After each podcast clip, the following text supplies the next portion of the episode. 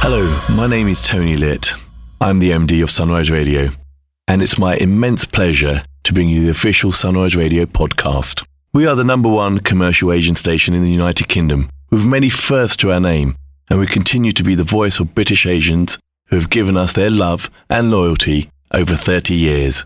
It's a legacy we cherish and a responsibility that we don't take lightly. Our aim has always been to entertain the listeners with the best of Bollywood and Bhangra while also addressing their concerns. A real voice for the community, a vibrant community, and a great nation. We are proud to be British and Asian. This podcast is a compilation of some of the things we do on the station with a stellar lineup of presenters who each have their own personality and style. It's entertaining, informative, engaging, and we hope you will enjoy it here as a podcast if you are unable to tune in to the radio.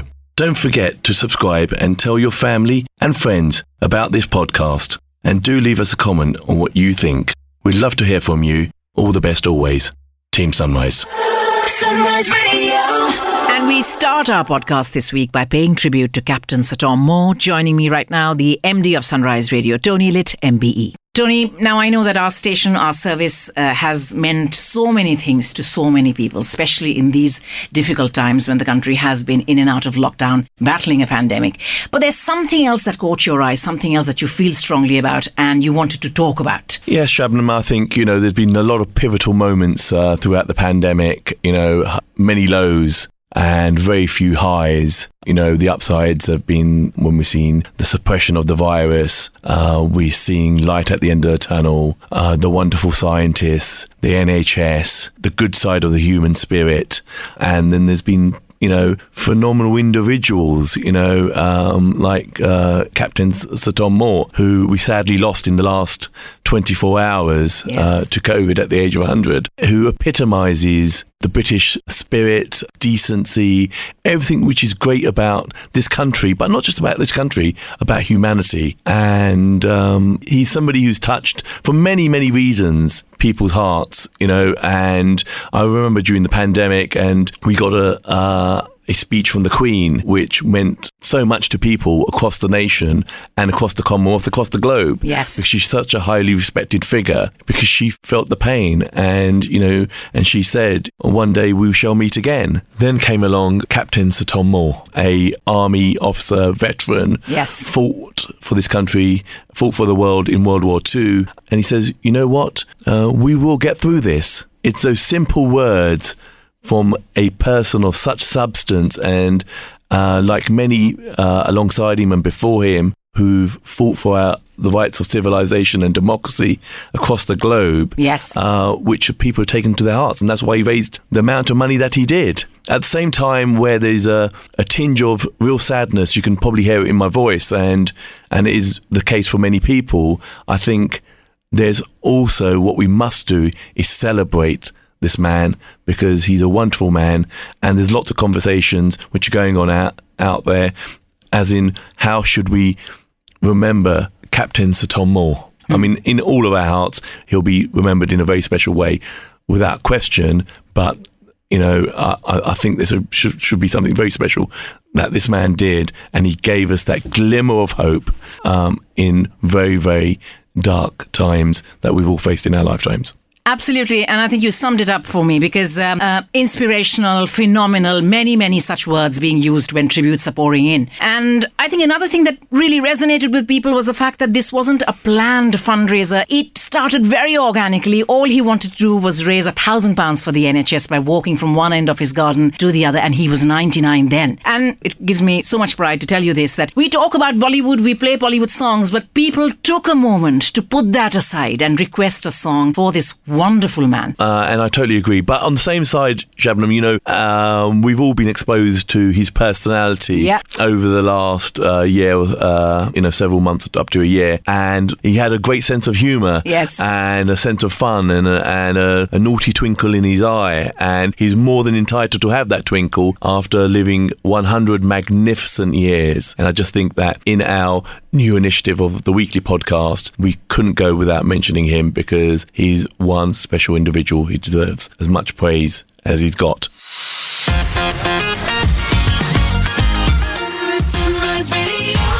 Hey, my name is Shabnam Sahi. Welcome to the official Sunrise Radio podcast. I'm on your radio weekdays from 9 a.m. to 12 noon. If you've heard the show, you know what to expect from it. But here are some exciting, interesting Bollywood stories that you may have missed. This time round, served up as part of our official Sunrise Radio podcast. Enjoy.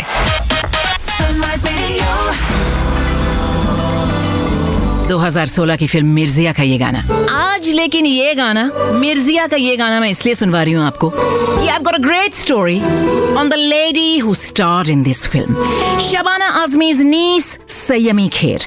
She made her Bollywood debut opposite Anil Kapoor son Harshvardhan Kapoor in this very film Mirzya. Remember didn't quite work, and both kids trailed off into oblivion only to be seen in smaller roles here and there. I know Harshvardhan Kapoor did Bhavesh Joshi. I know Sayami Kher did a digital drama where it got a lot of traction. Well, Sayami Kher may have finally found her true calling, and you know what it is? Not just films and acting, but writing as well. That's right. And Sayami, like most of India, I suppose, she is mad about cricket. So she is going to combine these two passions and write a book on Team India's recent historic, jaw droppingly dramatic win at the Gabba in Australia when they lifted the Border Gavaskar Trophy. Sayami Gaithiya, it won't just be a book of stats, but a tribute to the resilience of this young team that no one believed could pull off the victory they eventually did. Now, if you look at it, there were so many wonderful stories that came out as soon as uh, this uh, historic event happened, you know. This was a ragtag team of newbies, many with stories so heartbreakingly dramatic you would weep if you heard it. You know, for instance, Natraj. He's the son of a loom worker in a remote village in India. Siraj, the son of a rickshaw driver, stricken with poverty, and not just that, Siraj also lost his dad right at the start of the tour. All these people emerging from circumstances of abject poverty, cricket gave them hope. Cricket showed them a new path as they rose through the ranks and they made it to not even the national team, the B team. That's what they were in Australia, right? And these kids, these underdogs, bringing glory to the country in a way that no one imagined was possible. I tell you what, Sayami Kher, पहली किताब के लिए आपने topic तो बिल्कुल A1 चुना है This debut novel has every chance of becoming a bestseller, right? Priyanka Chopra Jonas expands her brand equity in the hair care market by launching her own affordable, vegan, eco friendly range of hair care products. Now, you can be sure that even if you have a passing interest in Bollywood, you know about this. Why? Because of the sheer star power that Priyanka wields on a global stage, right?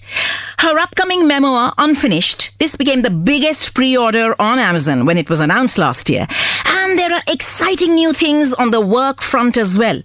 But when, if ever, Priyanka intends to do a masala Bollywood film again, that remains a million dollar question. मुझे लगता है ना कि Priyanka has done so much since she did her last film. I'm not talking about The Sky is Pink. I'm talking about Jai Gangajal before that. So much water has flown under the bridge that she may have reached a point of no return and she may be extremely choosy right now. You have to really convince her with a good story. She might turn around and say, What? Sorry, what do you want me to do? You want me to wear a lovely sari and say, आप अगर हमसे हमारी ज़िंदगी मांगते तो हम आपको हँसते हँसते दे देते। लेकिन आपने तो हमसे हमारा गुरूर छीन लिया। थिंक काशी बाई इन बाजीराव मस्तानी ना I think I pass There's a fantastic story, a throwback interview on the relationship between Amitabh Bachchan and Shatrughan Sinha. Now, you know, diplomacy has never been Shatrughan Sinha's strong point, right? And despite a fairly successful career in Bollywood, his reign didn't last too long. Not because Shatrughan Sinha lost his command over acting or anything, but primarily because his career happened to overlap with a sharp, sudden, meteoric rise of another young actor who, with his deep baritone, his commanding presence, his screen embodiment of India's disenfranchised youth of the 70s and the 80s, the angry young man, that actor, a certain Mr. Bachchan, he put not just Shatrughan Sinha, but I think virtually every other actor's career in the shade. This must have hurt tremendously, right? Though Shatrughan Sinha refuses to comment on it, saying, ah, let bygones be bygones. Despite the fact that Shatrughan Sinha was replaced virtually overnight by Amitabh Bachchan in films like Deewaar, Sholay, and this one, Satte Pe Satta. Did you know that? Three iconic films in Amitabh Bachchan's filmography. लेकिन शत्रुघ्न सिन्हा कहते हैं कि these things happen in Bollywood. What is fated is fated. All you can do is accept the situation with grace and look ahead. क्योंकि if you are constantly looking over your shoulder, constantly worried about, paranoid about the competition, there's no way you can do your job sincerely. Solan is such. Bahubali director S.S. Rajamouli hit the ball out of the park and emerged as the perfect combination of creativity and commercial credibility. Bollywood now keeps a hawk eye on everything Rajamouli does. Aapne notice kiya hai? Because it is in their common interest to blur the north-south divide and reap the rewards of a popular film that all fans of Indian cinema would enjoy, setting aside their regional differences. And that is mainly why Rajamouli's next biggie, RRR, clashing with Boni Kapoor's Mehda Maidan has become a huge story. It has become a bone of contention between North and South India. It's also worth noticing that three other box office clashes are slated for 2021. There's Salman Khan versus John Abraham, Radhe or Most Wanted Bhai versus Satyamev Jayate 2 this Eid. Then there's KGF Chapter 2 going head to head with Tiger Shroff's Heropanti 2. And there's Shahid Kapoor's Jersey versus Akshay Kumar's Raksha Bandhan. Diwali fireworks of the Bollywood variety. Why would Akshay want to release a film called Raksha Bandhan on Diwali? I don't know. Anyway, so these big budget, big name box office skirmishes. Are they essential to guarantee the survival of the fittest, or are they detrimental to the film industry's return journey from a crippling pandemic? The jury is still out. Now, Aamir Khan fans, and I consider myself the uncrowned queen of that fan club, by the way, we have some news. सुना apne. सुनने में आया है after finishing work on his adaptation of Tom Hanks's Forrest Gump, Laal Singh Chaddha, which is due out this Christmas, fingers crossed, and a star cameo with Elli AvrRam in his friend uh, Amin Hajee's uh, film for a moment, I forgot his name there, his friend's name there, Amin Hajee's film. And of course, playing T Series founder Gulshan Kumar in his biopic titled Gold. Now, this has been a topic of discussion and speculation for more than years, for two, three years now, right? Now, it's being passed around like a football among several A-listers, but I think Aamir is going to play Gulshan Kumar. Lekin, in Sabke Baad, there's a loud buzz in Bollywood that says, Shubh Mangal Savdhan director R.S. Prasanna, he has approached Aamir Khan for a sports biopic with just the kind of film Aamir Khan loves. A blend of grit, determination, but dripping with emotion. A bit like Dangal. Aamir Khan is said to be greatly impressed with R.S. Prasanna's story and if all goes well, he would produce it and he would act in it as well, hoping to charm his fans with yet another masterpiece. Yes, please. Did you read about this? She's loud, she's outspoken, and on the big screen, she's pure magic. I'm talking about Kajol. Now, Kajol has enjoyed a certain reputation in Bollywood so far, right?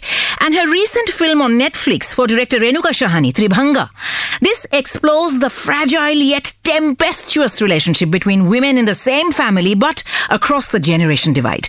And Kajol's incessant swearing in Tribhanga, this has upset many of her fans. And addressing the matter, Kajol pehle kehti ki, look, that is life. It's just a way of expressing your frustration. Sometimes we all do it. And then she says, I have more murdered people on screen before and no one took offense to that. Why attack me now for swearing? Because in both cases, I'm only playing a character. That is not the real me. But then she turns full circle and she says, you know what? Actually, I understand where people are coming from because our fans love us unconditionally. Their love for us is so intense, so pure that in a weird way, they put us on a pedestal. So yes, I can understand what people are saying. And then she says to other actors and actresses like herself, she says that, look, if we like to hear all the praise, all the, hi, Kajol, I love you so much, you're the best, then we should also be willing to accept their opinions, their uh, feedback, and their criticism. They have the right to judge you because we are in the public eye, and what we do on screen, they have every right to pronounce a verdict on that. Well said. Director Mohit Suri is the kind of director who's happy to embrace the dark side of storytelling. Very happy to lead us down crime infested streets and morally ambiguous grey zones that your traditional commercial masala movies will never do. It's almost as if Mohit Suri has taken a vow कि मैं तो ऐसी फिल्में बनाऊंगा जिसको देख के या तो आपको डर लगे या आपको रोना है. Anyway, now, Mohit Suri has been busy putting Arjun Kapoor, John Abraham, Disha Patani, and Tara Sutaria through their paces for the much hyped, eagerly awaited sequel to Ek Villain. It's going to be Ek Villain 2. Now, this is a story that's taken its time to emerge from Mohit Suri's vivid imagination over multiple drafts and redrafts. Chhe baar likha, pir phada, pir se likha.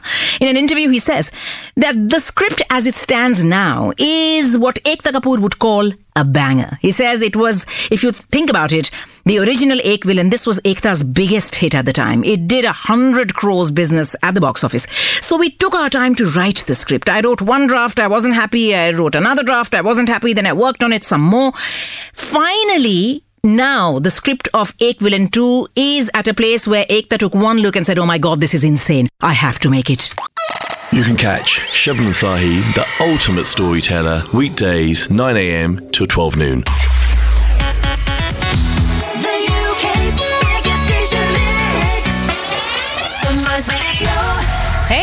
So here we are on episode number two of the official Sunrise Radio podcast. I hope you enjoyed the first one. Now, let's talk about Fabulous Lives of Bollywood Wives, the Indian reality TV series, the show that focused on the personal and the professional lives of Neelam Kothari, Maheep Kapoor, Bhavna Pandey, and Seema Khan, wives of Bollywood actors Samir Soni, Sanjay Kapoor, Chunky Pandey, and Sohail Khan, respectively. Now, this series, it debuted on November 27th on Netflix, and I think this show sparked a lot of conversation. Now, the idea of creating this reality series, it was quite similar on the lines of keeping up with the Kardashians. Now, uh, it has been produced by Karan Johar. If you haven't seen the show, you will see a few glimpses of him in it as well. Uh, now, I caught up with the fabulous wives just a little while after the show received so much feedback, and here we are in conversation. Radio. Okay, so guys, Neelam, Seema, Maheep, Bhavna, welcome to Sunrise. I think the show has really, really kicked off absolutely fabulously here in the UK. Everyone has loved it here so much. So well done and congratulations. Thank you. Thank you. How are you guys feeling about it all? I'm going to throw this question to all of you. How's it been now that you've soaked soaked in all the feedback so far? Just loving it. Yeah, it's been amazing. We, we didn't expect this. It's just been really, really amazing. Really, really, really nice. Yeah. Good. I'm so glad. And um, Maheep, I mean, like for, for you, uh, I think you in the show, I think you kicked it off really nicely, being in Paris, Le Bal with Shanaya. Um, I think that was a really nice, nice start uh, to the show. Um, so tell me, how how has your entire family taken it uh, for you? Um, you know, initially, I think forget about the family. I needed to come on board mentally, exposing my life, exposing your home, your children, you know, being put up for judgment. So that I had to come to uh, terms with myself, you know, first. Then, of course, the first thing was my children and my husband. If they weren't going to be on board about this, and they weren't going to be comfortable with this, there was no ways I was going to do it. But Shanaya and Jahan were amazing. Shanaya said, "You have to do this. I mean, it's uh, life is short. You have to live the adventure. You're doing it with your best friends. How difficult can it be? And you know, you will have stories to tell." And Jahan was just like, "Listen, mom, you don't say no to Netflix and Dharmatics." And Sanjay basically wanted to tell me the tough side to it. You know, hypothetically, if the show didn't do well, are we, they going to make fun of us? You know, I needed to grow a little bit of thick skin. So I think he was just trying to safeguard me. But Yeah. he said, listen, you're in good hands with uh, Netflix and their magic. So once they were on board and they'd taken it well and they were excited about the whole thing, it was all fine. It all fell into place. Do you Yeah. think that there is something about being a Bollywood wife that's often misunderstood, maybe? Many, many things that are misunderstood. Uh, a, that we are lazy um, women who just do nothing and we live off our husband's name and all. And that is so contrary to every wife out there, whether it is uh, all of us who are working and been working for years. Gauri, uh, Twinkle, I mean, you name the wives out there. They are married to these superstars, Gauri and Twinkle, I'm talking about. Uh, they're not overshadowed by these men. They hold their own. They, they're working women, and I have tremendous, tremendous respect for them. So and yeah, I think, yeah, I think we all the thing is with this show, because it came with the whole glamour thing, I think everyone was like, oh, this is going to be like so much fun. Um, and it's going to just be like a little breeze in the park. But I think what people didn't understand that you guys are actually working. It's not just about, you know, being the Bollywood wife or having just like really nice clothes to wear and like jewelry and going out to parties. I think what Yeah. we saw at the end of it, it was actually, you know what, these guys do work and they are very normal and they're equally protective about their family. They're equally stressed about things that, you know, like a normal person would be stressed out about as well. And I think that was one of the beauties of the show as well, which was really, really nice. Seema, coming over to you, uh, you were very, very open with how you and Sohail stand. And I think a lot of people didn't know that. And um, a lot of women may have connected with you on that as well. How do you feel about that reaction that you got? Look, so when I knew this question was going to be thrown at me, and I had, there were only two ways I could take it. Either I'd pretend, and or I'd tell the absolute truth. So I live by that. I mean, you know, you can't, you can only pretend for so long, but it's not something that comes easily to me. In fact, I think I have the opposite problem. I share too much. I mm-hmm. sometimes I need to hold back because just that's the way I am. But I kind of I said it like it was. It's the honest truth. That is, well, it is what it is. And I think I'm quite surprised with the feedback because I think a lot of women don't know how to say it. They probably, I don't know if they live it. I, I can speak for myself, but they don't know how to say it. So on that level, they connected with me. And uh, yeah, I mean, I'm pretty overwhelmed with the whole response and the whole, you know, to me, like, oh, you, you're so honest and, you know, you spoke the truth, but I don't know it any other way. So for me, that was like a revelation also to for so many women to reach out, you know, and it was really heartwarming. For sure. And I think, like you just said, honesty, I think that's what the entire show was based on, really. Like the 25 years of friendship. Like the bad days, the good days, it was all there. We saw it all. And that's exactly what happens normally. Like in, in real life, that's exactly what happens. So I think that was really nice. Uh, for you to bring that out in the show. And I think maybe a lot of other women will now also, instead of hiding something like that, they will also speak about it as well. So um, I think that was really nice. Now, Bhavna, coming over to you, what would you say is the best bit of advice that your kids gave you and as a mother that you really took on board? So I think you know to start with, I would uh, say I was in a similar position like Maheep in the beginning. I was I was a little apprehensive. I wasn't sure if I want to put myself out there. But uh, both my girls, and Ananya and Rysa, and my husband Chunky, and my parents were like completely encouraging. They were like, "You must do it," and. Uh, and you know even we had a lot of discussions the four of us amongst each other. And uh, i realized this was the best way to do it. I was going to be working with my friends. I was going to be having a blast. So i took the plunge. And plus of course there's Dharmatics and netflix involved and they were extremely sensitive you know to the very fact that where we come from who we are married to us being moms you know things like that. And um, i think we all put our best foot forward as far as my kids are concerned i mean today i'm happy about one thing because they they don't have to say oh my god is that my mom? No. They have to say like wow that's my mom. That's so you mom. know that that really makes me happy. And i think they've all taken it very well. My parents my kids my husband my friends everyone. So it's been a fabulous experience and i'm just so happy i did it I'm so glad. And Neela, moving on to you, and I'm sure you've had this question many a times. The entire fillers, Botox thing that that you did, and I think that was very courageous of you to do. Only courageous in the sense only because like I don't know why it's frowned upon or people don't talk about it. So I think for you to come out and actually show that in the episode and in a way that you did it in a very graceful manner, was that a conscious decision for you? Well, thank you. It was courageous. Um, and yes, you know, women don't like to disclose these things and they don't want to come out in the open and tell people that, yes, I do do Botox, I do get fillers done. And my whole thing, and it's, and it's, I mean, I stick to this. Why not? I just feel that, um, you know, to put the message out there that there's nothing wrong with it, even if you are doing it. And I just felt that I know how much pressure I put on myself before facing the camera.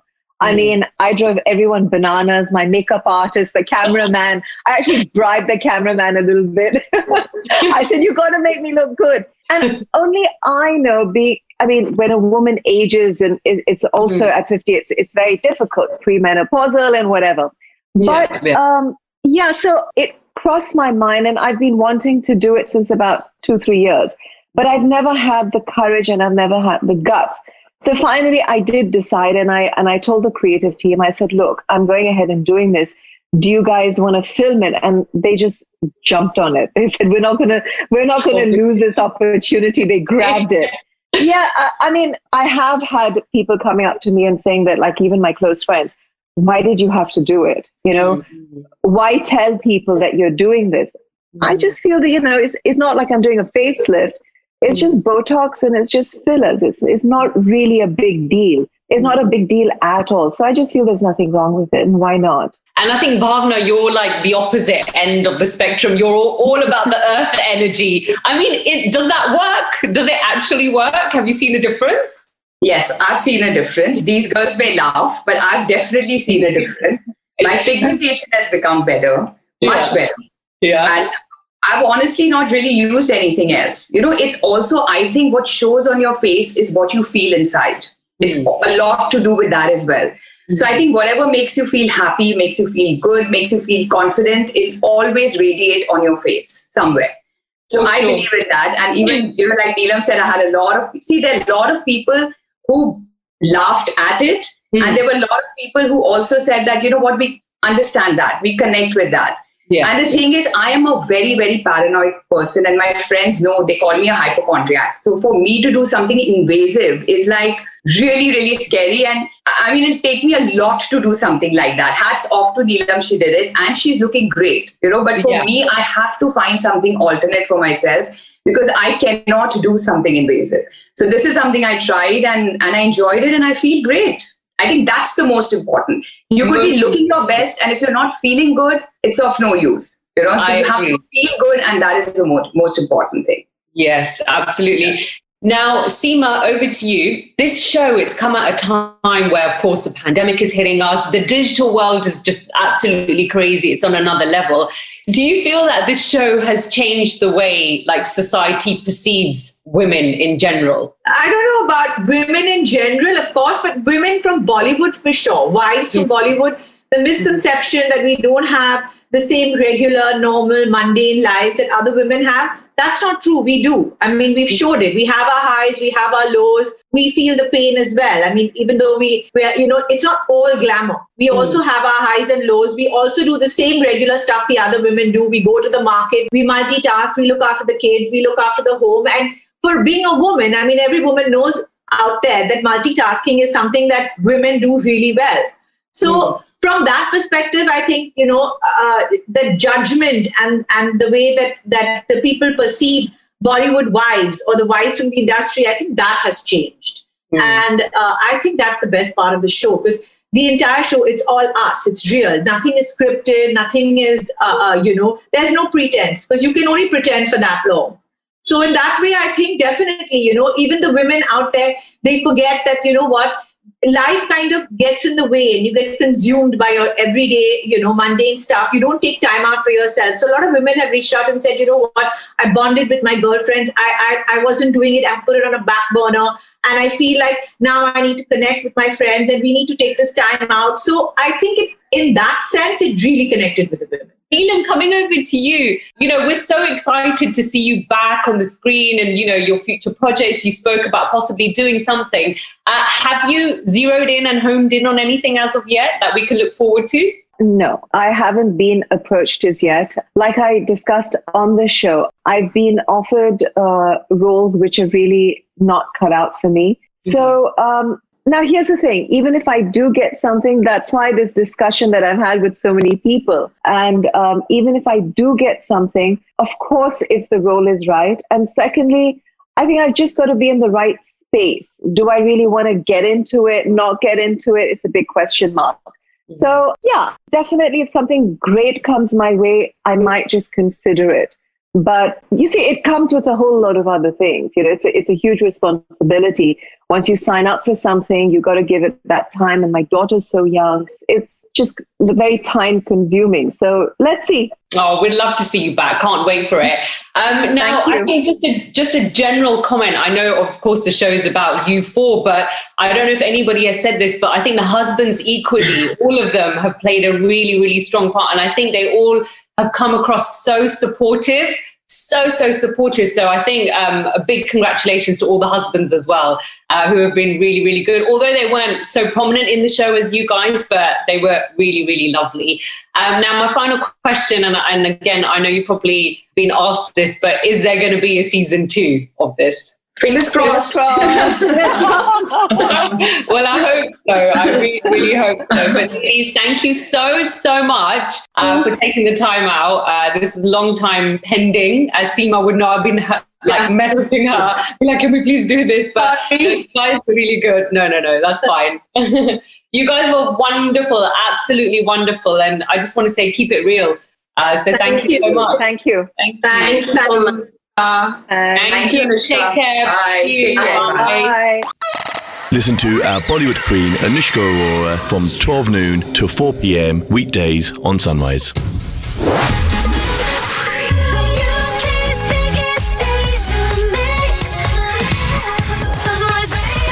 So, welcome along to the brand new part of this podcast. It is called Paul Shah Talks Bakwaas, and today I'm going to be talking with Herbie Sahara. Well, I'm going to be talking Bakwaas with Herbie Sahara, and remember, this is an exclusive bit of content just to the podcast. You're not going to hear this on the radio.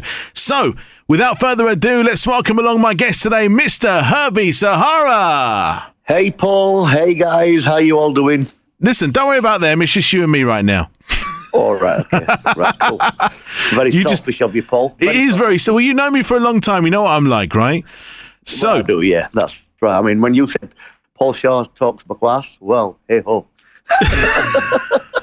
Right. Okay. So the idea of this podcast is this, right? So this is the idea of the interview. You get five chances to say pass on a question that I'm going to give to you today, okay? You got five chances Okay. to say pass. After you say pass five times, Right. you have to answer all the questions I'm going to give to you today.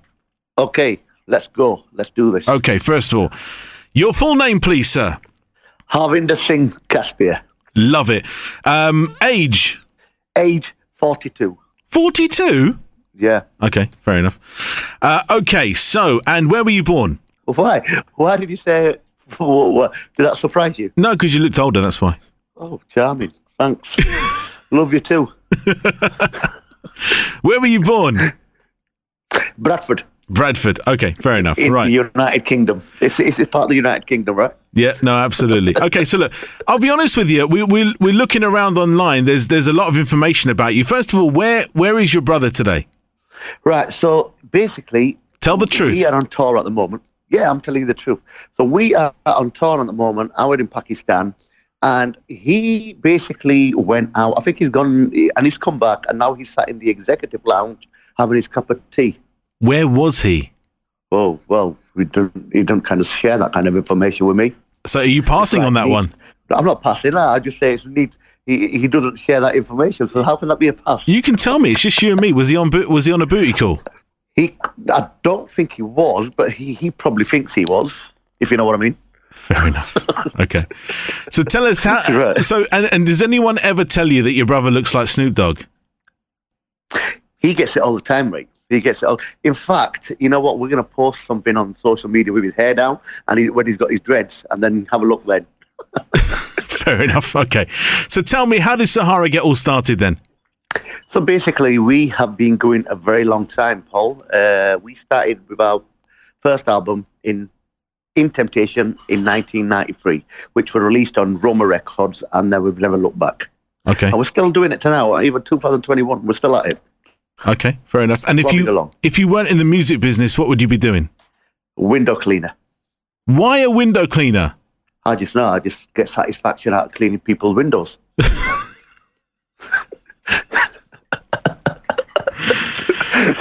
Oh God, it's going to be one of those days, isn't it? Okay. So look, It is. so look.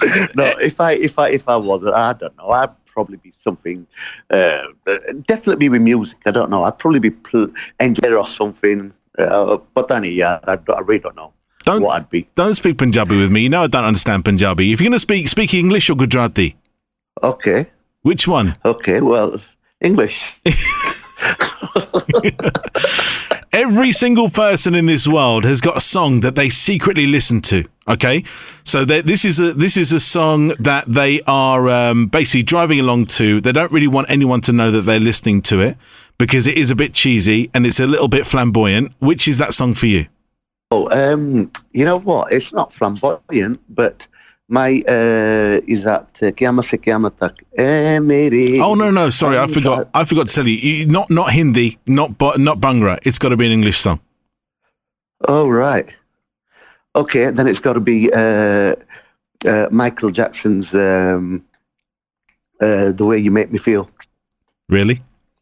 Yeah, Okay, fair enough. love it.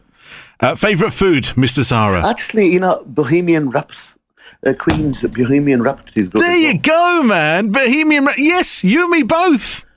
Yeah, uh, it does. It's very, it's a very sl- sad song as well. I just love the way uh, Freddie uh, sings that whole song. It's such fantastic. Have you seen the film? I have, yeah, yeah, yeah, Sad, isn't it? yeah. It's very sad. Yeah, Very sad. such a great artist. Favorite food? Favorite food at the moment is going to be chili, uh, chili, chili fried fish. Chili fried fish. And can you cook? Yeah. I can. Uh, if is tea cooking? If you make a tea, is that Tea's cooking. Yeah, tea's yeah, cooking. Yeah, tea's cook. cooking. Yeah, Yeah. couple of them. Uh, I, how, can, I can definitely boil a cup of tea. that's fair enough. How many children do you have? I have three children. You had to think about that for a second, didn't you?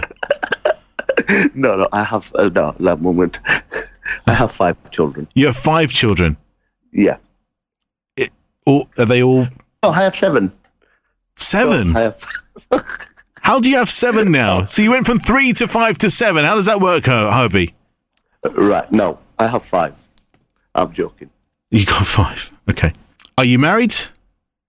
Yes, I'm very happily married to my lovely wife, Mina. Okay, fair enough. Um, and your favourite collaboration of all time? Favorite collaboration of all time? Yes. What, like my collaboration, or Yeah, with you. Yeah, you, that you someone you've collaborated with.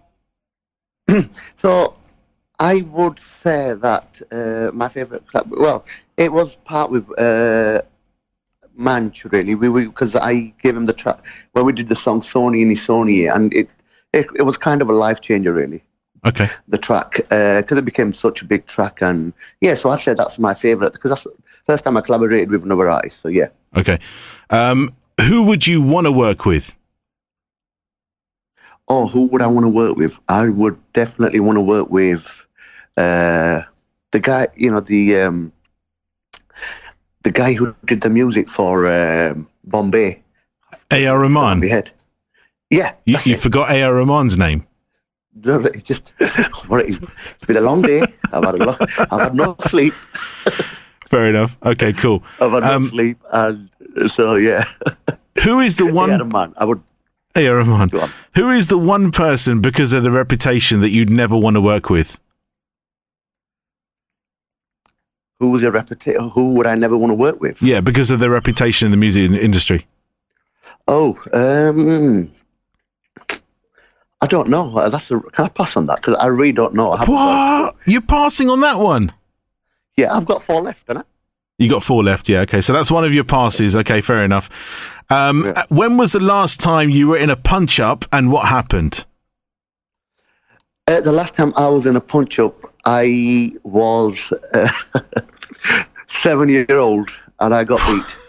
You got what? I got beat. Okay, what? Why was there a punch up at when you were can- seven? can- What can we happened? move Can we move on from this because it's, uh, No. quite embarrassing? No, no, no. I need to know now. Was you got hit by a girl, didn't you? Yeah, no, he looked like a girl.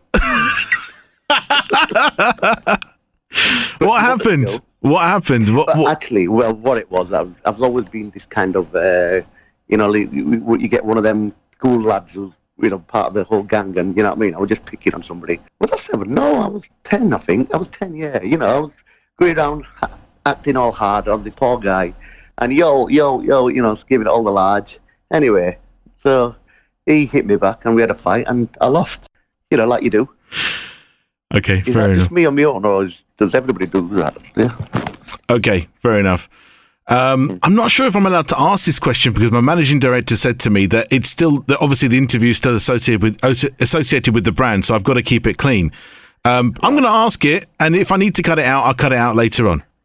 Yeah. Okay, you ready? Yeah. Has a member of the same sex ever made a pass at you? Pardon? Yes, they have.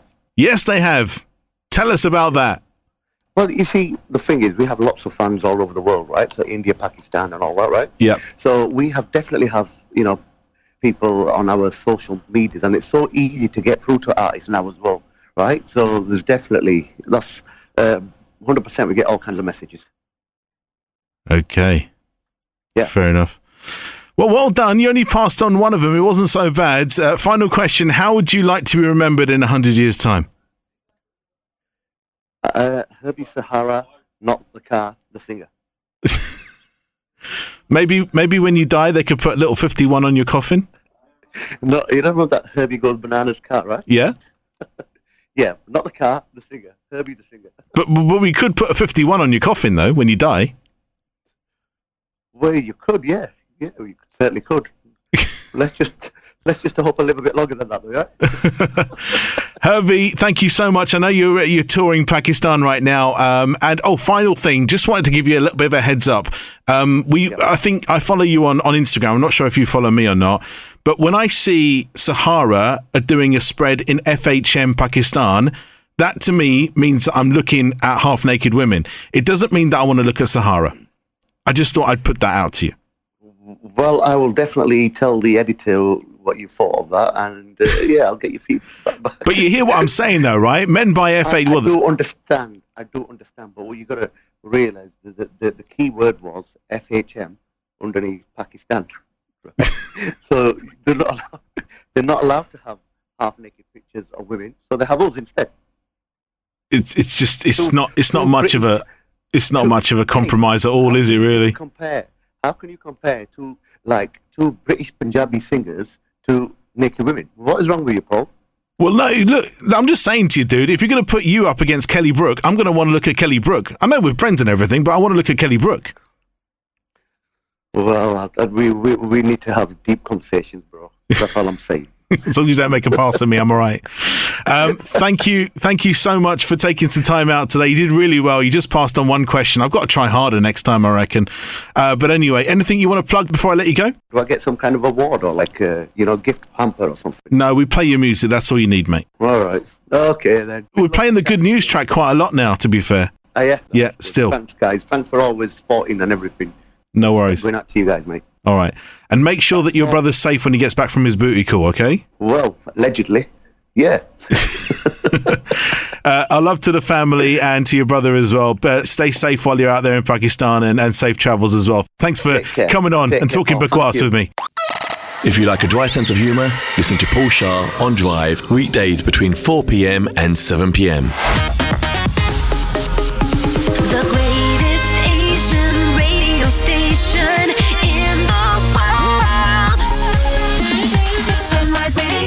The time now brought to you by Sunrise Radio's YouTube channel is 16 minutes past nine here in London on the 31st of January, wherever you are in the world. I am being joined online by music producer, singer, songwriter, and now co-founder and director of uh, her very own music label alongside Rishi Rich. Break the Noise Records. I'm joined online, on air, and on Insta Live by Kieran E. Good morning. Well, I say good afternoon to you, probably out there. It's good afternoon here now. 10 to 3 in the afternoon. 10 to 3. Wow, already half your day gone Yeah. already, and we're just getting ours started here in London. Listen, thank you very much for joining us.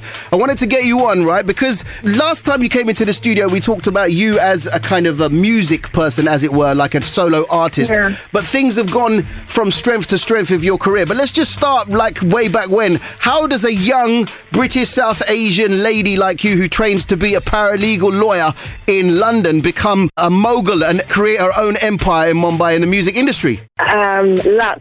I think the world's best luck ever, and being in the right place at the right time. I think, and working hard. Also, I've worked hard. Of course, they say like luck comes to everyone, but it's what you do with it after it's arrived, right? Yeah. yeah. Exactly. Yeah. So listen, so and then, then of course your music career from switching from being a lawyer to kind of taking music on full time, then moving to Mumbai and then being part of creating a music label. Let's talk about Break the Noise Records for a little while because in this day and age, a music label isn't really the done thing nowadays, right? Because most people release their music independently. So how's that working? Yeah. I mean, I think with us, when we set up Break the Noise, you know, Break the Noise is run by three people, myself, Rishi, and a third partner called Richard. With us, we were just a bit um, kind of fed up of not being able to put the music out that we wanted and that kind of thing. So we just thought, what is the most natural avenue to kind of take that? And it was to set up our own record label and kind of be in the driving seat uh, with everything that we do. And we've been really enjoying the roller coaster ride so far. So it's been good fun. And what's interesting about Break the Noise is that it's kind of not a full committal label to an artist, right? It's not like, right, we're signing you down for three years, you can't do anything with anyone else. It is almost, so far at least, like a one track deal for each track, right? Yeah, exactly. And all the music that we've been kind of putting out so far has all been created in this room. Mm-hmm. You know, like Rishi and myself would create the track, like compose it. Then we'd get the artist on board, you know, get the artist to record the vocals. Some of the artists we haven't even met, Mhm. you know, because it's been lockdown and COVID and everything else. It's been really, really creative. But yeah, like a one track thing. Let's see how it goes. Um, but there are a couple of artists that we've already worked with that we are setting up new projects with. So that will be coming soon. Now, in the space of somewhat of less than a year, really, the label's been alive, right? Um, you guys have released Yeah. tracks back to back with new artists, known artists, created artists, you know, championed them, but also you worked with successful names as well over the last year or so. What does an artist have to do in order to get their song released by Break the Noise Records? What do you look for? I think, first of all, email us, contact, you know, send your demo. Um, one thing that we kind of pride ourselves on is that whether we take on your project or take on your song, we always respond back to you. You know, we remember the days when I used to send out demos or whatever, no one would get back to me, you know. Um, so that's really important that artist gets that feedback, that email response saying, look, we've heard your stuff and XYZ. Um, but first, just contact us, give us some time to listen to your music, and, you know, we can always start a conversation. Now, you mentioned one of the co founders and directors of the company is, of course, our very good mutual friend, Rishi Rich. How is he to work with on a daily basis? Because I've known him for like, what, but probably most of my life now, over 30 years. And I know what he's like socially. I know what he's like to work with on a one off basis here and there. But uh, what is he like to work with on a day to day basis? Okay, I'm gonna I'm gonna make this easy. Don't, What don't sit like on the fence. Be honest. What he's like socially is exactly how he's like to work with day in day out. Mental. no day is the same. No day is the same. It's a different day every day. Uh, each time we're in the studio, you know, it's always for me. It's always very, very inspiring. He still teaches me so much. I've learned so much so far, um, and I think that's probably why I am able to be a co-founder of a record label. You know, he's really kind of mentored and developed me as a as a music artist, but also as a like a music business person as well. Mm. So it, it's all thanks to him. But yeah, he's crazy in and out of the studio. You know that. And if there's one person who's been there and done that in the music industry and learned from being burned and from successes as well, it's him. Yeah. So there's a lot to learn from. Let's talk about your role in music because you come from a Punjabi music background. That was your thing. That was where you stepped into the industry as. Yeah. Uh, uh, why do you think? I know we spoke about this last time you were in the studio. That was quite a few years ago now. Why do you think there are more people like you, Kieran, in the roles that you play, both musically but also someone leading and heading up as a strong female record label? You know, I think I did, there's definitely a lot more female artists in the industry now. I, that's something that I have been kind of championing for a while. There are loads of people, whether they're seen or not seen, that's a different situation, but they're there. Um, and I don't I mean, I don't know. I, I never really wanted or even had the vision of being part of a record label in the capacity that I'm in. You know, that was kind of always Rishi's dream. And it just so happened that when that opportunity came about, it was a case of like, if we're going to do this, we're going to do this as a team. Because, you know, it's, it's very hard to run a record label as a solo person as well. So, you know, she needed that team, that support, and that's where me and Richard came into play. So it just very naturally happened. I mean, I didn't set out to be, you know, part of a record label or doing what I'm doing. I was quite happy writing my one song a year and, you know, putting one track a year out. I was very happy with that. But life's obviously changed now and it's very different. It's very fast paced. Um, but yeah, I mean, I, I wish there are more women to actually do what I'm trying to do now. I think it'd be great. And staying on the same subject, someone that you worked with not that long ago, Jonita Gandhi, in fact, mentioned that she was on the soundtrack, I think, for Sultan, and her version of uh, Jag Ghoomeya didn't even get the time of day, as it were, on the soundtrack. But actually, once it got out there, people gave it much more traction than it actually got on the soundtrack itself. I mean, do you think there's a lot of that happening, not just here, but particularly in India? How are female artists being treated? Are they being treated equally, or do the male sort of dominant stars still reign? Mm. I think that's a, there's a pretty sensitive kind of topic. I don't know, to be honest, here especially, whether they're being treated equally. But I can say from an artist perspective, artists get chopped and changed off tracks like the night before a track is going to release. Hmm. You know, and I've had personal stories where a track's going to come out tomorrow. They've got a call saying, listen, your voice isn't good enough. We're putting someone else that's more well known. And, and, and it's, it's really harsh.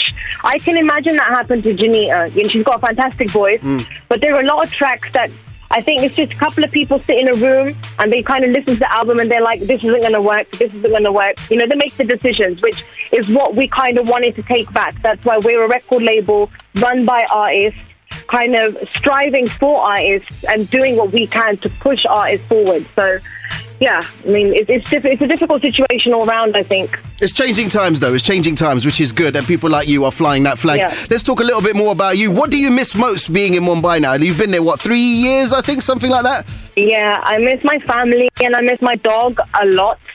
Um, but yeah, I think it's just my family really. I don't really miss any particular place or you know going anywhere else or anything like that. It's just my family and my dog, who's also my family. But I miss them the most for sure. And many, most people I speak to that are in your situation also mention Nando's as well for some reason because it's not you can't get it that easily. There used to be one in Mumbai, they I closed have it been down. craving it. Yeah, yeah, they did. I've been craving it. I don't know. There's one in Delhi, but there's not one in Mumbai, and I'm I'm not quite sure. All right, we're going to find sure out. why. We're going to Yeah, find out what you're up to in just a little while. But before I do, I want to play a little game with you because I'm not sure we got the chance to do it because I only do this on the breakfast show rather than on the Bangla show. We are going to play a little bit of Chai with Jana. 250 questions. Not going to Okay. ask you all of them. You got to pick a number as quickly as possible and answer the question as quick as possible. Are you ready? Here we go. Pick a number. Uh, 100. 100. Always the way. Why do people always start with 100? Here we go. What was your favourite cartoon show growing up? Uh, Rosie and Jim. Rosie and Jim. Next number. that shows how young you are. I know. 54. 54. That's a good number. I like 54. Okay, here we go. What TV sitcom family would you want to be a member of? That's a great question. The Mitchells, EastEnders, hands down. That's not a sitcom, but I'll give you that. I'll give you that. Okay, give us a number. Um, 99. 99. Okay, all the way back down again. If you could teleport, where would you go and why? I would go to 70s, 80s, uh, when R.D. Burman was kind of around. Wow. I'd like to just sit with him. I wondered when his name would come up in this conversation. Give me another number. 44. 40. I'm making you doing a lot of scrolling. That's all right. It's fine. There's 250 to pick from. It's great. What is the most interesting thing you have in your wallet or purse? I have these petals. When I went to Manali, uh, like a like a stunt or somebody was there. I went into a mandir and he gave me this these a bunch of petals and said it would bring me good luck. So they're in my purse and they're very dried up, really old. They're about three years old petals in my in my purse. And have they brought you good luck? Do you think it was a changing time from when you've had those petals in your wallet? Yeah, I think so. I think it's the belief, the belief as well. Yeah, the petals, petals will stay. So the as long as I petals will stay. Give me another number. Fifteen. Whoa, okay, one five. Here we go. Fifteen. What is the one thing that annoys you the most, Kieran? Oh, liars. Liars. Fair enough. Liars, That's it. Then we'll leave it at that. Give me another number. Four. Four. Okay, here we go. What is one of the things that you would put on your bucket list? Uh, I really, really want to go to New York. Oh, you haven't been to New York? no, surprises me. I don't know why. I really, yeah. Most people in the arts at some point have been to New York just to kind of get inspired by the surroundings or by the, Yeah. the, the brilliant art that is available there. All right, last one. One more question. Uh, number two, Number two. What colour is your toothbrush? black. Are you sure? Because in India, All most black everything. most people use datan in it. So like, the fact that you've got a toothbrush is, is inspiring. Uh, It's, Kieran, it's black, yeah. it's always lovely to catch up with you. Let me know before you go what is it that we can expect from you outside of the label and outside of you writing for other artists like Jay Sean's Nakare was a huge hit recently. You worked on Pal Pal Dil Ke Paas, you worked on Bhangra Pa Le, soundtracks, Yash Narvekar stuff. Those are all outside stuff that you do as a, uh, a label maker, a music maker. But what are you doing as an artist? When can we hear from you? Isn't that all enough? I don't think I have any more capacity. Um, but no, I have actually been working on something very, very special recently. Um, and I will be coming with a solo track very, very soon. So I'm very excited about that. I haven't put a solo track out for a while. Um, so that will be really interesting. So that will be coming super soon, actually, very soon. And is that collaborating with anyone or is that just you out and out? Just out and out, all me. Yeah. Heavy, that's going to be wicked. And of course, once we're out of this pandemic, what are your plans? What's the first thing you want to do? You're going to fly back to London to see your family, or you're going to go to your Yeah, favourite mm. restaurant? Uh, I'm definitely going straight back to London, uh, catching up with my family, seeing my dog, and eating all the pere I can find because I cannot find a decent pere here. You can't find And, pere in um, Bombay? No, I can't, and I can't find a decent samosa either. You gotta find so a I will be Punjabi halwai. Straight back to London. You got to find a Punjabi going straight back to London. All right, wicked. Kieran, it's an absolute pleasure. I'm going to play uh, the brand new version, the Burning Bridges remix of Kya Hua, which has been a huge success for you and for Rishi and for the label itself. We wish you continued success both as an artist and also as a director and founder of Break the Noise Records. Have a wonderful time. Stay safe. Give my love to all the Bombayites out there and all my best wishes, all right? Thanks, Jenna. Bye. And for a slightly different flavour, catch Ameet Chana between 7am and 10am on breakfast at weekends. The UK's biggest Asian mix. Sunrise Radio. This is Anila Dhami on Sunday.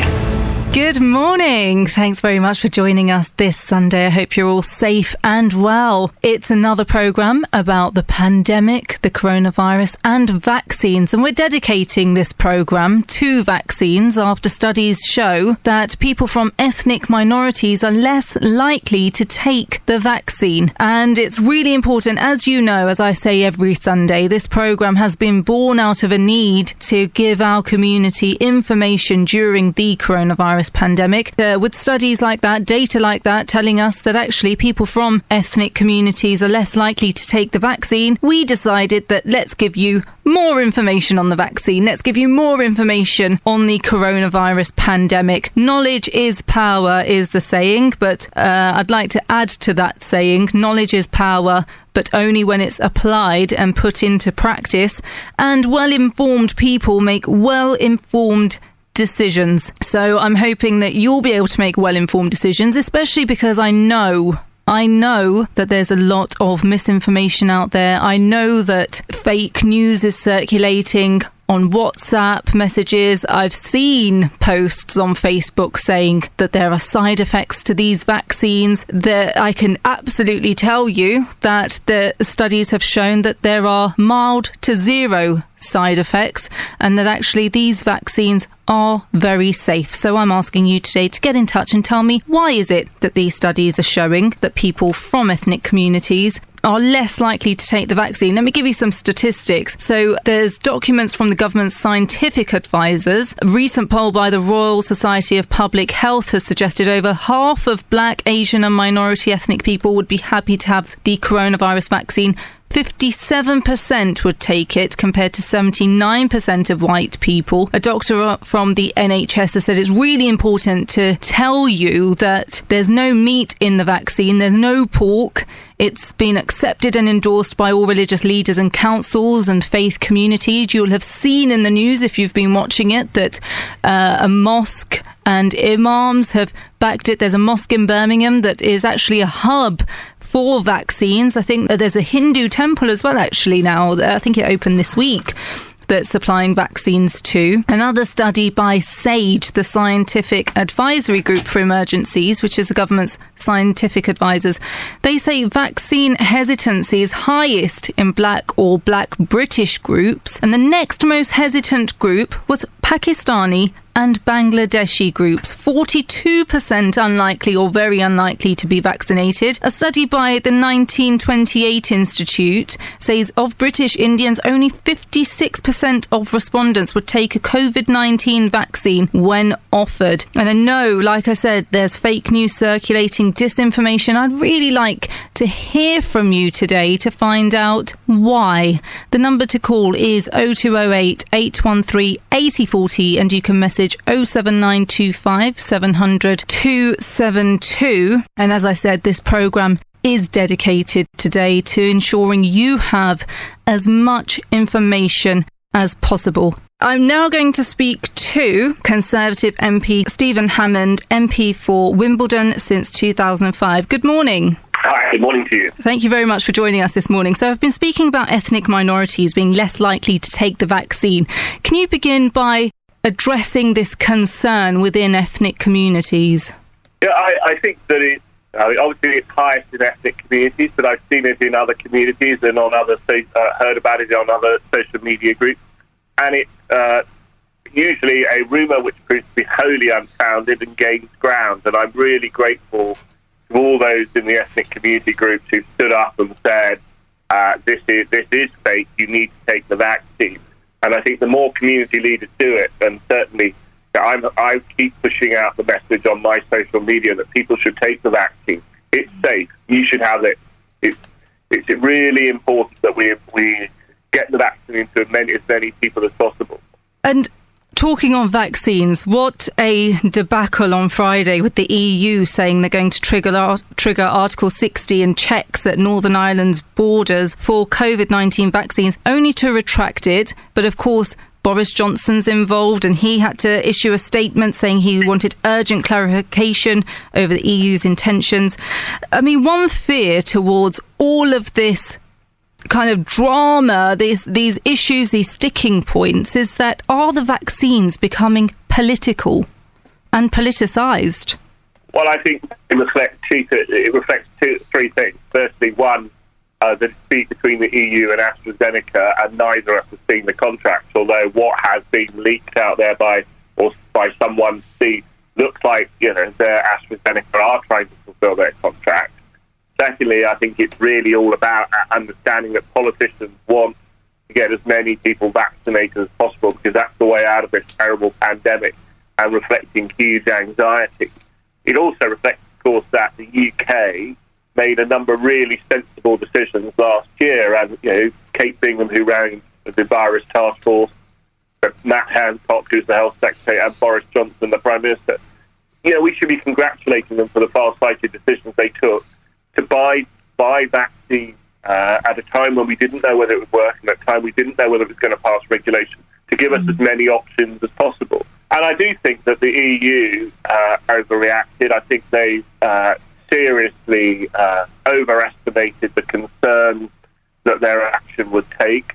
Uh, and I think that it was wise of them to uh, retract what they suggested, but for the Irish to find out by an official EU statement rather than being told beforehand because of all the ramifications that would have. Mm. I would think there are a lot of people in Brussels uh, looking at themselves and saying, I think the Commission needs to learn about that. But I also hear that you know, across Europe there's widespread frustration at, that the, at the Commission's action.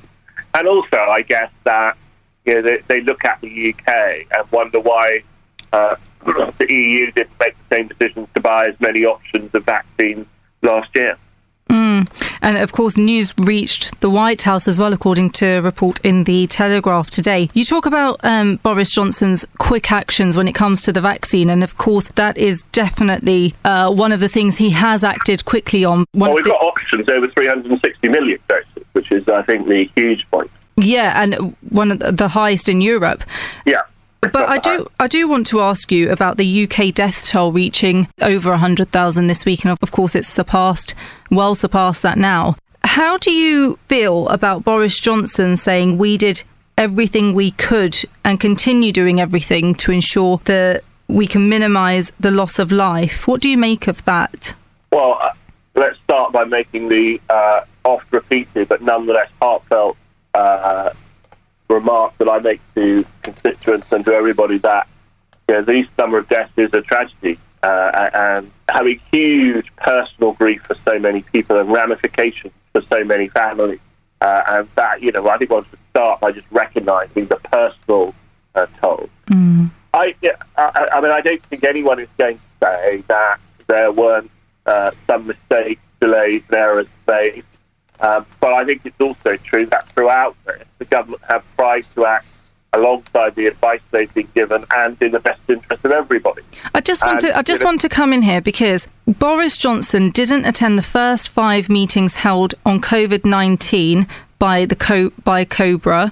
He has enforced this hotel quarantining just this in the last few weeks or so. The hotel quarantining, the border checks, tougher fines, um, moving schools and universities to online learning until the end of 2020. All these factors have played a part, surely not. Yeah, sure. But if you, you know, you so the first thing is that crime. I mean, I've I've done cobras. I've, I've attended them about all sorts of things and all sorts of crises. Prime ministers don't attend every cobra.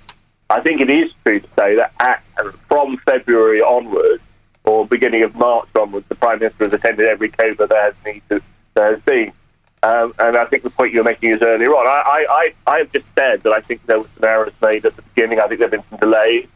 I think even now the uh, big error not to shut schools in December meant that they could have opened earlier in 2021. I think we'll you know we'll reflect that that was where the increase in transmission was coming from, even if it wasn't affecting the children in quite the same way. Um, no one is saying there aren't errors and, and mistakes. What I am saying is that there are things we need to learn. I think the government has learned some of those, uh, and I think also that the, all the interests, right or wrong, were taken on advice and in the best, uh, what was perceived to be the best interest. And I, you know, the, the other thing is that if we look at countries across Europe, broadly we've all followed the same path. Germany had a PPE crisis in, eight, in April. Spain doesn't didn't count death numbers in care homes. It was so bad uh, in April, May, June, July. Italy had a health service overwhelmed. So, of course, the UK government made mistakes. This is a, a situation that no one has come across before. Um, uh, but I think it has done a lot right. And I think, in particular, now we should be looking at the future. There'll be a time to learn all lessons. But the time now is to look at the future and try and make sure we make a huge success of the vaccine rollout. And one final question Do we know what post lockdown life might look like? We know that Boris Johnson's roadmap will be published on the 22nd of Feb, the week commencing. But do we know if we're going back into tiers and what that might look like? We don't, uh, but I think your uh, your listeners, and certainly I expect us to go back down through in various areas depending on the level of infections. I don't think we'll go from lockdown as it is now to no restrictions. I think it's likely we'll go back down through the tiers. I think that will go on as a process probably through the year until we get uh, the next target met, and then a tier might come down. The next target is all the over 50s uh, by uh, March. I think then the adult population by by the end of the summer is, is sort of target levels the Prime Minister will set out. And at that level, you start to see the tiers come down. It may well be that we have to still look at some form of social distancing for rather longer than any of us would like. But uh, so I don't think we'll go from where we are now to nothing. And I think people should be expecting it to go back down through the tiers. But we should, you know, if we all uh, have the vaccine, which is the point you were making right at the start of this, which I absolutely Mm. endorse and want everybody to take, we all follow the guidelines now. The quicker we're going to be able to go back down through those tiers. MP Stephen Hammond, thank you very much for your time this morning. Thank you.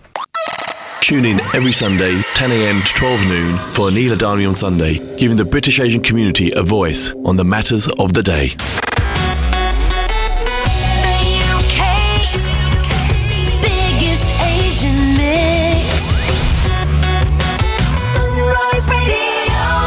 Listening to Sunrise Radio, the UK's biggest Asian mix. I am Amit Sodha, the Love Doctor. My love dilemma this week, it's a bit of an interesting one. It's a common one, a very common, common dilemma that I hear so much about as well. So this week, uh, someone got in touch with me and they said to me, right, this is the love dilemma. They said, Hi, Amit, I'm looking for my soulmate, but sometimes I find that people are just so fixated on messaging that nothing ever really happens beyond that. They just seem to want to message. Why can't people actually pick up the phone and call anymore and actually go out on dates? What is going on? That is such a good dilemma question. It's something that so many people I know are actually going through right now. This is the Love Lounge, and you're listening to the Love Doctor Amit Sodha. I got to also say now, welcome to this beautiful singleton, and I got to try and make sure that they are staying anonymous as well. But I'd like to welcome this lovely person. Their name is Jay, and they are from West London. Hi, Jay. Hi. How you doing? Ah, I'm just uh, enjoying your music. Oh, lovely. Well, this new feature we're starting from this week is called Getting Flirty at 8.30. All right? So we are getting flirty at 8.30, ladies and gentlemen. But it's more than that. I would like to help this beautiful soul find love. And who knows, I would love while I'm doing the Love Lounge here on Sunrise to create at least one beautiful sunrise wedding. So you never know what may happen. But we are getting you on the phone, um, Jay, because I want to find out a little bit more about you, what you're looking for, and to kind of share this information because you never know, it might pique the interest of someone out there. So I'm going to ask you three very simple questions just to get a little, get to know a little bit more about you. But uh, before I do those three particular questions, would you give everyone just a rough idea of your age and the kind of age of the person you're looking for? So don't be specific. Just give a rough idea. Um, I don't mind any age. I think age is just a digit, but I want a person to be a good human being. Okay, fair enough. Absolutely, totally understand that, and that is the most beautiful answer you could possibly give.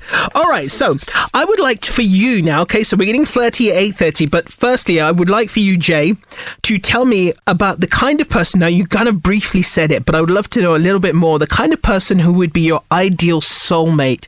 So maybe tell me about a couple of things that you would like to do together with your soulmate, like maybe traveling the world. Maybe you enjoy movies, cooking, whatever it is. Wh- Who would be your ideal soulmate? I want um, a person who will be very romantic, very friendly, and will take me outside or like a restaurant to have food and very like to give me nice uh, entertainment. That's what type of person I'm looking for. That is beautiful. I love that. Thank you so, so much, Jay. That's a really good answer. Okay, so you love going out, but most importantly, you want a good human being that you could just enjoy the simple things in life with. I think that's a good way to summarize it. Would that be right? Yes. Perfect. Now, let's find out a little bit more about you. Tell us one fun thing about yourself. Perhaps you like skydiving. Uh, perhaps you like eating a very strange kind of dish. Whatever it might be, one fun, quirky thing about yourself. Maybe you can do a good impression of a Bollywood actress. I don't care what it is. It could be absolutely anything. Tell us one fun, quirky thing about yourself. Okay, once I went to Uxbridge um, Italian restaurant and I asked for uh, Italian food and they have given me something very long and it was so difficult for me to eat and I was just cutting with a fork and the thing went uh, to another person and that was my horrible day, you know. Very funny. oh, bless you. Oh. Wait, can I just check? Are we talking about spaghetti? Yeah, maybe. Yeah, yeah, just like noodles, you know. Oh, and is it- Is it like the thick spaghetti, the thick noodles? Yeah, Oh. chopstick, chopstick. Yeah, oh, oh, bless you. That's so funny. Oh, that's really cool. That's a beautiful story. I love it. I love it. This is what makes us human. This is what makes this fun, right? Uh, and I wanted to ask you as well what is the best thing about you?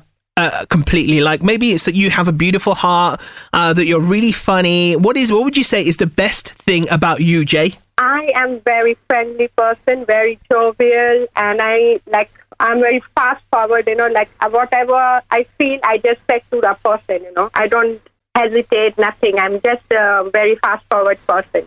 Lovely, beautiful message, beautiful. Right, there we go. So we've learned some three incredible things about you, Jay, and we're going to try and help find love for you. Right, we're gonna we've calling this flirty eight thirty, and so what I want someone out there to do right now. This beautiful soul is in West London. Her name is Jay, and if you're someone out there who's perhaps single, likes the sound of Jay, would like to connect, you could drop us a WhatsApp here on 07925 700 272, or uh, if it's out of hours when I'm not in the studio, you could always message the Instagram account, the Sunrise Instagram account, and just put it for the attention of me, the love doctor, Amit Sodha, and then obviously I will find a way to connect you both. How does that sound? Is that good with you, Jay? Wow, that's really nice. Oh, absolutely. I think I think Jay is a beautiful soul and deserves a beautiful soulmate, and I think we're going to try our best to make it happen. Yeah, let's do it. Thank you, Amir. Thank You you so are much. a superstar for just taking part, being so brave, and being the first person to take part in Flirty at eight thirty.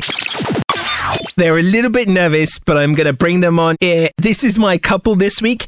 Uh, they are called uh, Mala and Harjot. Welcome. How are you guys doing? Hi, we're good. Very well, thanks. Good. Let, us put them at ease first. Okay, listen, whatever happens, uh, Harjot, by the way, I just want to know as well, because I think Harjot's going to be answering the question, like uh, guessing the question. So, Mala, uh, Yeah. you're not going to be too mean on your husband if he gets them all wrong, are you? I'll try. It's like make or break tonight. I love it. Make or relationship make or break time. Tell us a little bit about you guys. You're from Kent. Uh, how long have you guys been together? Because I know you got a couple of kids there as well. yeah, we've been married for 16 years now. Wow. Okay, cool. And you've got a couple of kids. How old are they and what are their names? Uh, so I've got Ria, who's 14, and Sahil is 10. So hi Ria and Sahil. Hi guys. Hello. How you doing? Um, and I, kn- excited. uh, I know they're listening in though, right? But I'm guessing they must have school tomorrow, so probably going to bed soon. Is that right? Yeah. Uh, yeah. it's way past their bedtime.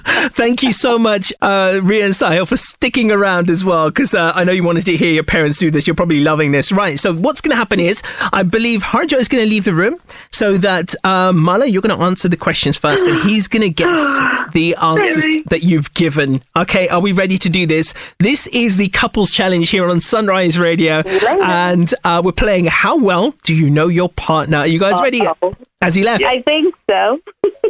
He's gone. He's gone. Right. Okay. Brilliant. So I'm going to ask you very five very simple questions, Mala. Just give me your most honest answer, and let's see how well your husband does. First question. Here we go. Uh, what's your favorite naughty go-to snack? Um, chocolate, Kit Kat. Oh, oh, Kit Kat. Nice, specific as well. Not just chocolate, but Kit Kat. All right, cool. Love that. Your favorite song or music artist? Dil Diyan Gallan. Ah, so actually we have this song lined up as well for a little bit later. Okay, cool. So he may let's see if he actually picks up on that because you both were there when you said it. So let's Oh, see if he true. Yeah, let's see if he gets that. All right, cool. Um now what's uh Probably, I wanted to say one thing on your bucket list, but probably what's near or near or at the top of your bucket list. I want to go to Australia. Oh, that's nice. So I But he's been there already, but I want to go. No, this is about- him again. Oh, brilliant! So this is about you, and just out of curiosity, where in Australia would you like to go, or travel all over? I'll travel all over. Perfect. As long as I can have like about two months off, I would love that. Ah, I don't blame you. I think it's a beautiful country to travel. Not that I've ever been there, but I've got lots of friends there, and uh, I speak to them all the time, and they're always making me jealous with the sunshine there right now. Oh, I know. I know, right? Um, number four, the best holiday that you've both been on together that you both really enjoyed.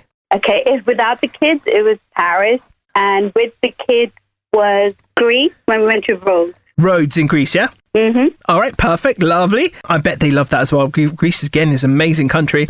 And last but not least, uh, who is your favorite? Which of the two is your favorite child? I'm kidding. I'm kidding. I know. I know. I'm, I'm absolutely just joking with you. Don't worry. I would. I would never ask you that.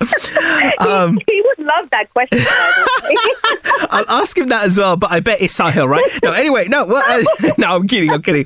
What is your favorite film, Hollywood or Bollywood or otherwise, your favorite movie? My favorite Bollywood film is Maine Pyar Kiya of all Oh, I love it. Oh, good choice though as well, right? You've answered the five questions, so let's get him back in and put him out of his misery. All right. He's here. Alrighty, uh, Harjot, are you there? I am. All right, so Mala has answered these five questions and ask you the same five questions and give me the answers that you think Mala gave, correct? Okay. Okay. Perfect. Now, I reckon you're going to do well at this. I really do. So, question number one I asked Mala, what was her favorite naughty snack? Chocolate. Uh, it's a specific chocolate, I think, or just Well, if you think there was something specific, what do you think it would have been? chocolate. I don't know. Uh, And she if- loves all kinds of chocolate. And if it was a specific chocolate, do you, what do you think you would say? Uh, her favourite chocolate probably Kit Kat. All right, cool. That's no worries. We've got your first answer. Uh, no, shh, don't give anything away yet. Don't give anything away, Mala. Sorry, sorry, sorry, sorry. That's all right. Uh, question number two. What do you think Mala answered to her favorite song or music artist? Anything from Maine Pyar one of those songs. Ah, okay, cool. Interesting. All right. Malash. All right, cool. Number three. I asked Mala what was one of the things that at the top or very near the top of her bucket list. She talks about holidays all the time. So, Any particular locations you think you think she might have said? Oh, um, probably Australia, something like that. Cool. No worries. Question four for you. Um, the best holiday destination that you've both been on together. Okay, this uh, just by ourselves? or You tell me. What do you think she might have said? okay, uh, probably I don't know, Aruba. Aruba. Aruba. Okay, cool. No worries. And last but not least, Mala's favorite film. Many yeah. Mm, nice. Right. Okay, cool. Um, now, how do you think you did? Mm, I don't know. From her reaction, it's not that well. no, listen. I can't believe you. I think I think you did better than you think you like you think you did. Uh, so I'm just totting up the scores. Well, hold on a minute. This is really complex math for me right now. I struggle with this. Hold on. Let me just let me just one. one mhm. All right. Okay. Cool. I've got to do my. I've got to. You know when you count on your fingers. No, I'm only kidding. Right. Uh, I'm going to put you out of your misery. Going to be, do a bit of a drum roll. I've got a very, very low production budget, so I have to do it by my hands. to put you out of your misery, Harjot, you scored three out of five. Well done, mate. Well done. No, that's good. The thing is, though, as well, because some of these are quite open questions. But let me just tell you, right, what she said. Favorite naughty snack, Kit Kat. Bang on, you got it right. Favorite song or music artist? You said uh, Maine Pyar Kiya, but actually she said a specific song, which was the one you both said earlier, Dil Diyan Gallan. Oh, so right. that's coming up. That's coming up very shortly. Uh, bucket list, you said Australia. Bang on the money as well. Best holiday destination, you said Aruba, but she was like Paris with no kids, Greece Rhodes with the kids. So that was her two favourites there. I think she gets spoiled too much. she does, she does, mate. Come on, I deserve it. I totally deserve it. Oh, bless. No, no, you do. You do, absolutely do. And last but not least, you got, you smashed it, of course, Maine Pyar Kiya. You got it absolutely on the nose. I think, you know what, 16 years, considering like you, when you're, when you're this familiar with the person, it's easy to forget. Like when me and my wife played this, like we were just so nervous and we got like three or four out of five. Um, so uh, I think congratulations to you, but that was actually really well Thank done. you. Now, you know, you. before we go, I just want to say you were both so nervous before you came on. How are you feeling right now? Pretty cool, pretty chilled. Didn't I say that though? Didn't I say after a couple of minutes you'll be You just like, yeah, well, what the hell? Nothing, no big You deal. did. You guys are absolute superstars. Almost coming up to the end of the show. Actually, going to squeeze in a couple more songs, of course, before we finish. And of course, my answer to the love dilemma, which happened to be earlier, which was regarding, uh, which came in from someone firstly, actually, about how to deal with uh, the, the whole kind of notion of texting in this day and age. Because everyone seems to be wanting to just text when they are dating or on dating apps or on dating websites, whatever.